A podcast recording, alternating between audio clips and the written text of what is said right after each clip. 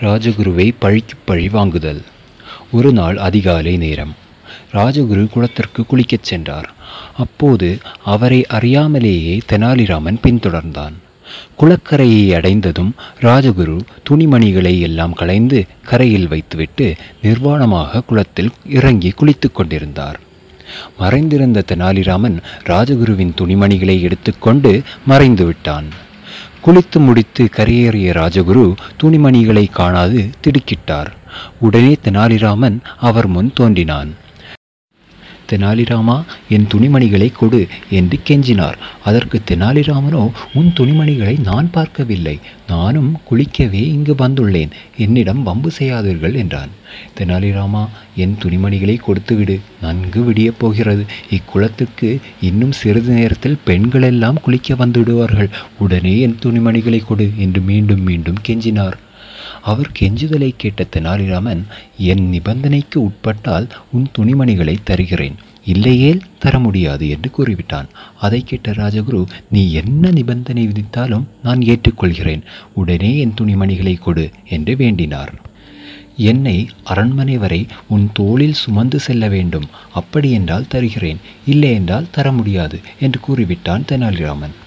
தெனாலிராமன் மிகவும் பொல்லாதவன் என அறிந்து கொண்ட ராஜகுரு அதற்கு சம்மதித்தார். பின் துணிமணிகளை ராஜகுருவிடம் கொடுத்தான். உடை அணிந்து கொண்ட ராஜகுரு தெனாலிராமனை தன் தோள் மீது சுமந்து சென்று கொண்டிருந்தார். இதை ஊர் மக்கள் அனைவரும் வேடிக்கை பார்த்து கொண்டிருந்தனர். இதை மன்னர் கிருஷ்ணதேவராயரும் உப்பரிக்கையிலிருந்து பார்த்து விட்டார்.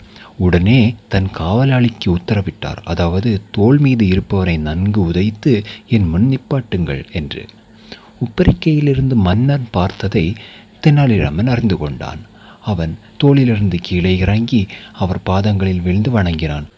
ஐயா என்னை மன்னியுங்கள். ராஜகுருவை அவமானப்படுத்திய பாவம் என்னை சும்மா விடாது. ஆகையால் என் தோள் மீது தாங்கள் அமருங்கள். நான் உங்களை சுமந்து செல்கிறேன் என்றான் தெனாலிராமன். அவன் பேச்சை உண்மை என்று நம்பிய ராஜகுரு தெனாலிராமனின் தோள் மீது உட்கார்ந்து கொண்டார்.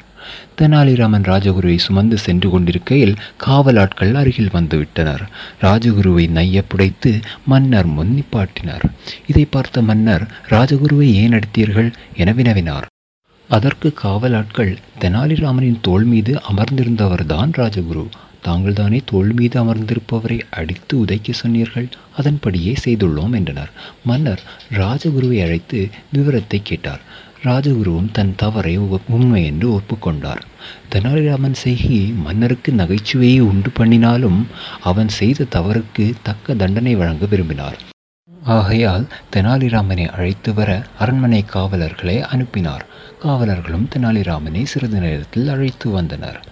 தெனாலிராமா நீ ராஜகுருவை அவமானப்படுத்திவிட்டார் மேலும் அவரை உதையும் வாங்க வைத்து விட்டாய் இது மன்னிக்க முடியாத குற்றமாகும்.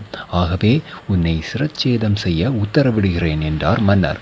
இதை கேட்ட தெனாலிராமன் தன் உயிருக்கு ஆபத்து வந்ததை எண்ணி வருந்தினான். தன் இஷ்ட தேவதையான காளிதேவியை தன்னை காப்பாற்றும்படி மனதிற்குள் துதித்தான். காவலர்கள் தெனாலிராமனை கொலை செய்ய அழைத்துச் சென்றனர். தெனாலிராமனோ என்னை கொலை செய்து விடாதீர்கள் என்னை விட்டுவிடுங்கள். நான் தங்களுக்கு பணம் தருகிறேன் என்று கூறினான். காவலர்களும் அவனை கொலை செய்யாமல் விட்டுவிட்டனர். இனி இவ்வூரில் இருக்காதே வேறு எங்காவது போய்விடு என்றும் சொன்னார்கள். அவர்களிடம் அப்படியே செய்கிறேன் என்று சொல்லிய தெனாலிராமன் தன் வீட்டிலேயே ஒளிந்து கொண்டான். காவலர்களும் ஒரு கோழியை அறுத்து அதன் இரத்தத்தை வாளில் தடவி மன்னரிடம் தெனாலிராமனை கொலை செய்துவிட்டோம் என்று சொல்லிவிட்டனர். மன்னரும் இதை உண்மை என்று நம்பினார்.